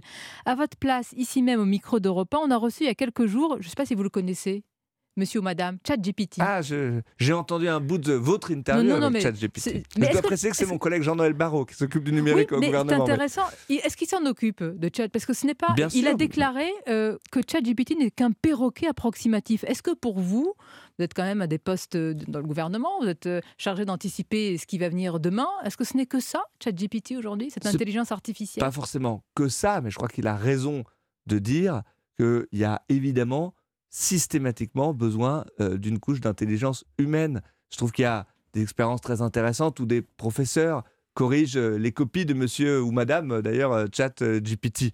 On voit bien que les notes que monsieur ou madame chat GPT obtiendrait à des questions euh, dans des examens sont extrêmement mauvaises, Bien, ce il n'y qui a pas que cela. encore Il y a que un nous système de avons pensée, de chez de ce l'intelligence humaine. Mais moi, je pense qu'il ne faut pas, vous voyez, je, je le dis avec mon angle à moi, c'est-à-dire celui de la fonction publique, opposer la numérisation, euh, l'utilisation rationnelle euh, nécessaire de l'intelligence Mhm. artificielle et le besoin d'humanisation. Vous voyez, on a besoin, derrière un guichet, d'avoir un visage, euh, un homme ou une femme Fort qui est capable de répondre à, à vos questions et puis en même temps continuer à numériser nos services publics pour Je vous pouvoir remercie. les rendre accessibles sur le téléphone J'ai juste portable. demandé à ChatGPT quels sont les, je me suis permis, les défauts de Monsieur Stanislas Guérini. Ah, Savez-vous ce qu'il m'a dit? Bon, le manque de notoriété. C'est pas faux. Bon, Certainement, mais, toujours merci de mieux m'aider à contribuer. Il souligne aussi un manque d'indépendance car trop impliqué dans le parti présidentiel. Ah, c'est intéressant. Enfin, Je un positionnement, un positionnement politique ambigu, mais ça, c'est en même temps. Et alors, attendez, il y, y a les qualités quand même. Ouverture d'esprit, engagement sur le terrain, etc.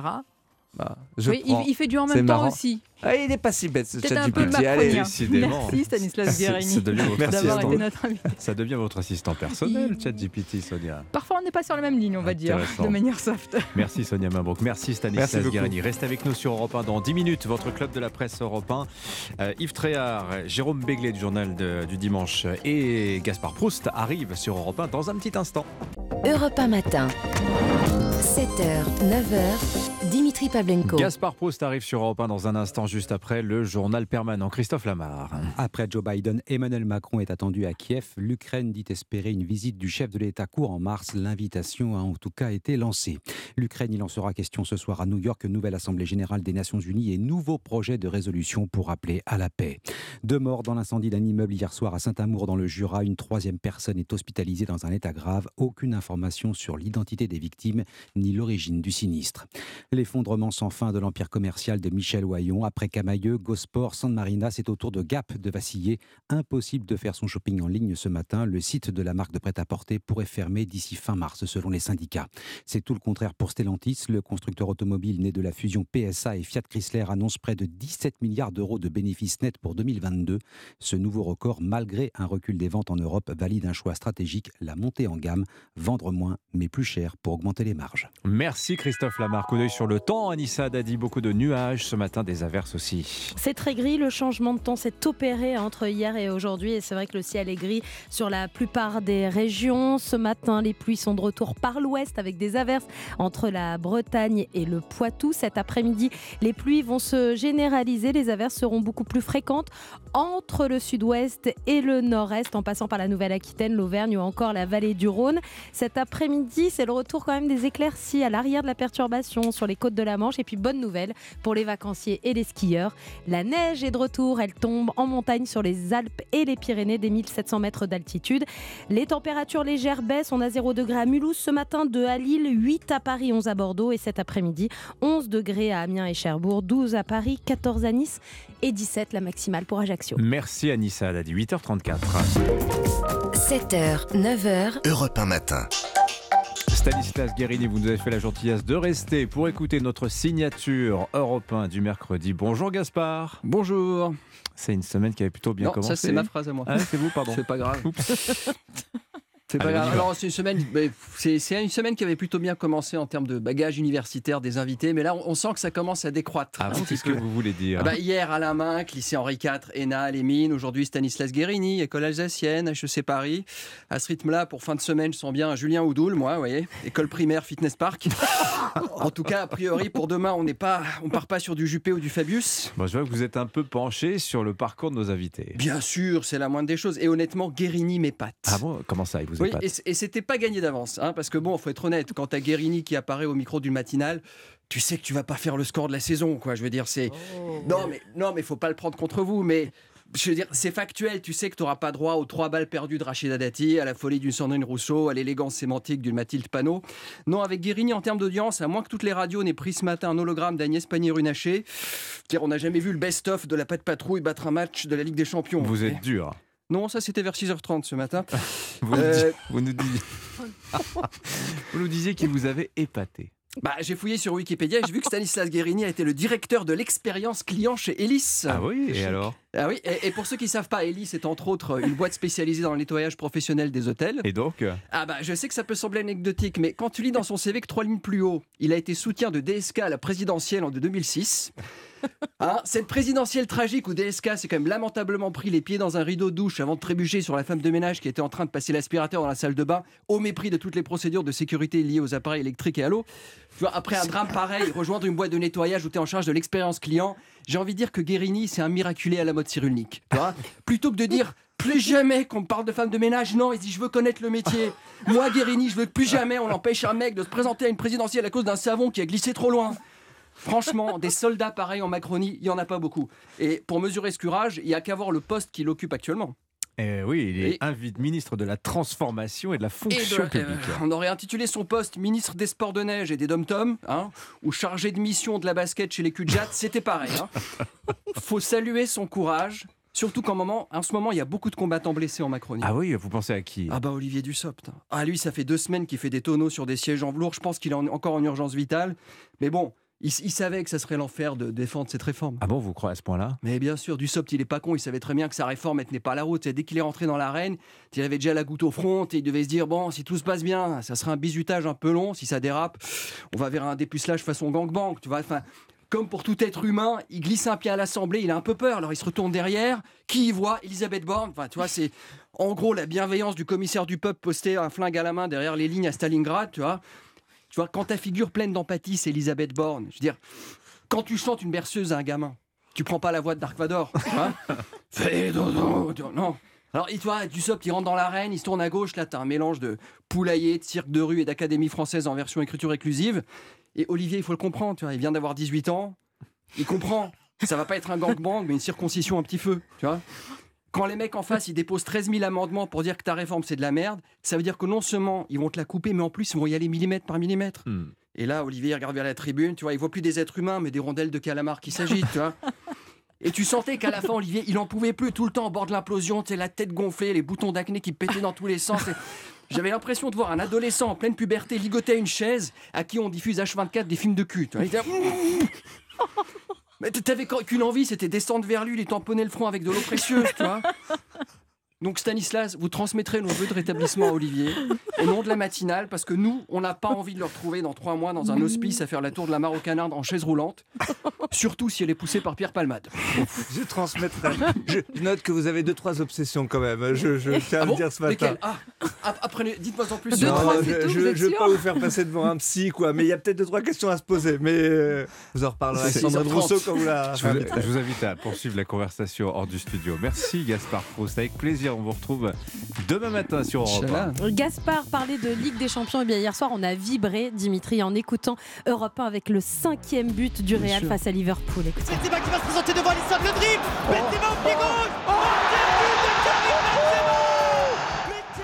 un match de pure folie, 5-2 au final entre Liverpool et le Real. Et bien ce soir, on remet ça sur Europe 1. Europe 1 vous fait vivre la huit, les huitièmes de finale retour de la Ligue des Champions entre Leipzig et Manchester City, commenté par Martin Lange et Jimmy Algerino autour de Céline Géraud. Europe 1 Sport, c'est tous les soirs dès 20h sur et Europe oui, 1. Et la Ligue des Champions des éditorialistes, c'est sur Europe 1, c'est le club de la presse. Il est là dans un instant, face à face ce matin. Jérôme Béglé du Journal du Dimanche, Yves Tréhard du Figaro.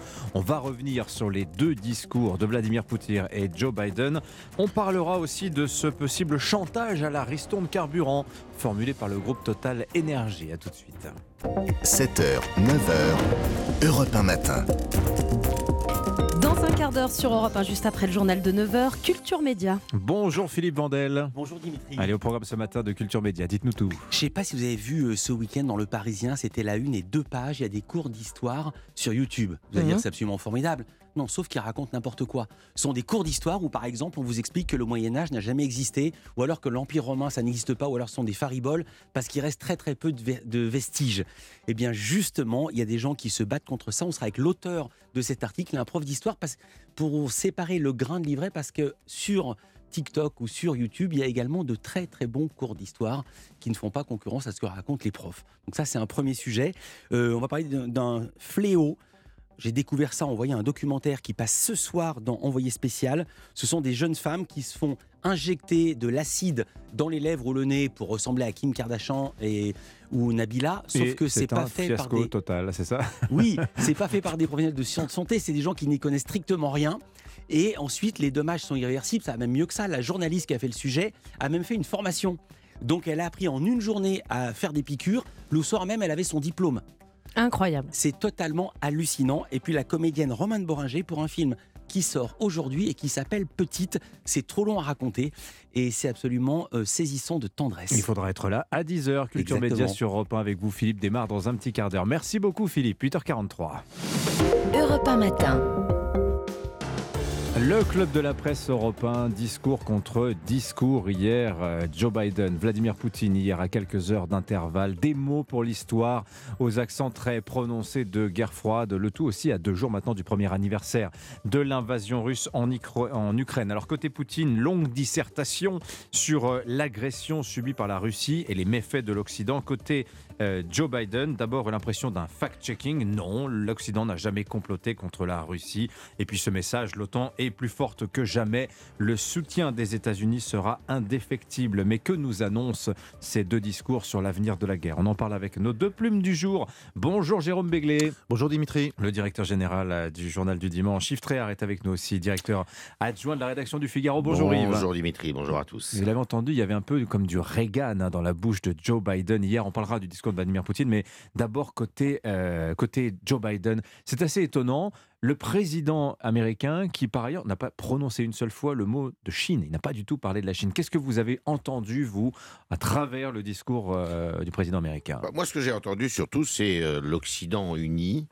Et d'une certaine façon, merci Monsieur Poutine, mais il n'a pas dit ça comme ça, évidemment, eh bien d'avoir, je dirais, euh, euh, Ressoudé. rassemblé, ressoudé la, la troupe euh, au, au cœur de l'OTAN et au cœur de l'Occident, d'une certaine façon. Euh, c'est vrai que les États-Unis avaient un peu détourné le regard, on le sait, avec Barack Obama, de l'Europe pour le porter davantage sur l'Asie. Et bien là, ils ont été hein. obligés de revenir. ils ont été obligés de revenir vers le vieux continent.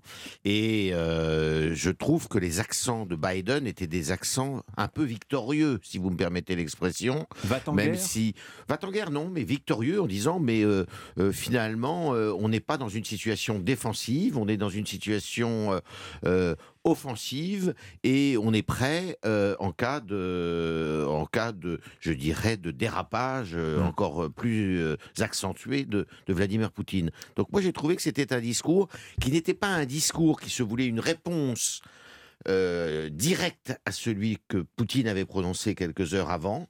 J'ai trouvé qu'il était resté, il n'était pas sorti de ses gonds alors que Poutine avait quand même tout fait Oui. pour essayer de le provoquer. Jérôme Béglé. L'Amérique est finalement dans une situation très confortable. D'abord, cette guerre, elle se passe à des milliers, des dizaines de milliers de kilomètres de chez elle. Donc, il n'y a pas un GI qui est engagé. Donc, le, en termes d'image, euh, c'est tout bénef. Deuxièmement, elle a transformé l'Ukraine en immense showroom pour ses armes. On voit arriver des munitions qui sont testées, que le monde entier, dont le monde entier peut apprécier l'efficacité, et qui font tourner à plein, si j'ose dire, le complexe militaro-industriel américain, qui avait, comme tous les complexes militaro-industriels occidentaux, euh, tourné sur un cylindre, si j'ose dire, depuis une quinzaine d'années. Troisièmement, euh, un chef d'État dont je ne le nom avait dit que l'OTAN était en mort cérébrale. Euh, bah, pour, qu'un, pour un mort cérébral, l'OTAN se porte très bien puisqu'elle Oui. s'est totalement ressoudée autour d'un ennemi commun qui fait consensus de Washington à Ankara, euh, de, euh, de, de, de Londres à, à- à Paris. C'est quand même pas, pas commun. Et ça, c'est, c'est- cet ennemi, c'est la Russie. Donc effectivement, et je rejoins Yves Tréhard, euh, il, avait, il, il avait la satisfaction du devoir accompli. Oui, c'est vrai que parmi les conséquences de cette guerre, on peut dire que les, les velléités européennes, ou en tout cas macroniennes, d'autonomie stratégique, là, sont, partent un petit peu en, en fumée, hein, très, très clairement. Euh, moi, j'ai eu cette impression, je complète, Yves, avec euh, euh, d'abord l'impression d'un rejet mutuel sur l'autre, de la responsabilité du conflit, ça très clairement, et puis l'affirmation dans chaque camp d'une détermination absolue. Et si je simplifie l'équation, je dirais que côté russe, c'est est-ce que j'aurai assez d'hommes à envoyer dans le hachoir à viande? C'est comme ça qu'on dit, hein, c'est comme ça que parle par exemple Evgeny Prigogine, le patron de Wagner. Euh, et côté ukrainien, et côté occidental, c'est est-ce que j'aurai assez de munitions pour faire pièce? Oui, mais si vous voulez, euh, moi je ne crois pas qu'on soit tout à fait dans le même discours des deux côtés. Oui. Euh, je pense que de toute manière, plus personne ne peut reculer. C'est-à-dire que euh, Moscou ne peut pas reculer, Poutine ne peut pas reculer, Oui. et euh, l'Ukraine ne peut pas reculer, et l'Occident ne peut pas reculer dans son aide à l'Ukraine. Mais je crois que Poutine est quand même dans une situation plus compliquée que nous. Beaucoup plus compliquée que l'Occident. Oui. Parce que Poutine, il est en train de jouer sa tête, là. Euh, et euh, il est en train de jouer son régime. Oui. Avez-vous si- entendu les mots d'Evgeny Prigogine justement eh ben, récemment justement, euh, Prigogine est quand même assez. Oui. euh, Les reproches qu'il fait à l'armée russe, il on ne me livre il- pas il assez de munitions. de le provoquer pour qu'il aille encore plus loin, si vous voulez. Il est en train de remettre en question tout le dispositif de Poutine. Je ne dis pas qu'il y arrive d'ailleurs. Alors que pour ce qui s'agit de l'Occident, bah, l'Occident a de toute manière, n'a pas encore montré sa pleine capacité, parce que je vous rappelle que les armes ne sont pas arrivées sur le, le champ de bataille et qu'on va voir ce qui va se passer au printemps et surtout après l'été d'ailleurs. Ouais, D'ailleurs, on ne mène pas la même guerre. Les Russes mènent une euh, guerre extérieure, mais une guerre limitée. Les Ukrainiens, c'est une guerre de libération nationale. Les Occidentaux, pratiquement une guerre par procuration. Jérôme Béglé aussi. Ça, Alors, les Russes mènent une guerre limitée, euh, je ne suis pas forcément d'accord. C'est la guerre de leur vie, en tout cas, c'est la guerre de la décennie. Ils ne peuvent pas la perdre. Or, je vous rappelle que bon, on est maintenant à un an. Euh, il y a quand même un agresseur et un agressé, c'est factuel. On, tout le monde. Oui, mais ça, euh, tout tout le monde n'est pas d'accord, Jérôme Béglé. Vous voyez bien comment le monde réagit. Le monde soutient l'idée que c'est l'OTAN qui a agressé Oui, la enfin, Russie, on- que la Russie finalement ne fait que se défendre. Oui, enfin, euh, je, veux, je, je connais les arguments selon lesquels les sépa- euh, une partie des séparatistes ukrainiens bombardaient les ouais. oblasts de l'Est de l'Ukraine. Parce que je veux dire, c'est Mais- qu'il y a des perceptions dont on est obligé Oui, de enfin, compte. euh, 80% de- du, du- du monde occidental et, même de l'ensemble des pays du, du globe pensent qu'il y a un agresseur un agressé. Ça fait guère de doute. Après qu'on ne se positionne pas parce qu'on a des intérêts avec Moscou, je le comprends. Enfin, euh, la raison euh, impose de dire ça. Par ailleurs, euh, lorsque en mois- au mois de février dernier, euh, la Russie a lancé ses chars contre l'Ukraine, tous les quatre dans le studio, on était prêts à dire que c'était une affaire de quelques semaines. Un an plus tard, la Russie a progressé de façon limitée et a reculé de façon moins limitée. Et aujourd'hui, on est dans une guerre de position inimaginable il y a un an. Par conséquent, je pense que euh, Yves Tréhard le disait très bien, euh, si le conflit doit s'éterniser, il sera très coûteux en vie côté russe. Et un beau matin, quand même, il y aura des femmes, des filles et des mères de soldats qui vont dire mais où sont passés nos enfants, où sont passés nos maris, où sont passés nos parents? Euh, On a besoin de savoir et on ne peut pas se contenter du discours officiel. Et par ailleurs, c'est une guerre qui est quand même coûteuse. Vous disiez tout à l'heure qu'il y avait un- une machine euh, russe pour fabriquer des obus autant qu'on en voulait. Je demande à voir quand même Euh, ces obus, d'abord, ils sont d'une qualité médiocre et ils ne permettent en tout cas pas à l'armée euh, Oui. russe de progresser et de reprendre le terrain perdu Ah, ces ça, derniers vous, mois. Vous entendez les militaires, Jérôme Begley, ils vous disent aussi, c'est aussi une des leçons de cette guerre, c'est que des armes de haute précision, type canon César, certes, c'est efficace, mais l'essentiel, c'est la masse. C'est la masse. Des vieux canons, des vieux chars des années 60, finalement, peut-être auront raison de cette guerre, Yves Tréhard. Oui, mais enfin, je voudrais répondre à ce que vous, la question que vous avez posée à Jérôme Begley tout à l'heure. Il ne faut pas se tromper. euh, les autres nations, et notamment les nations africaines, Oui.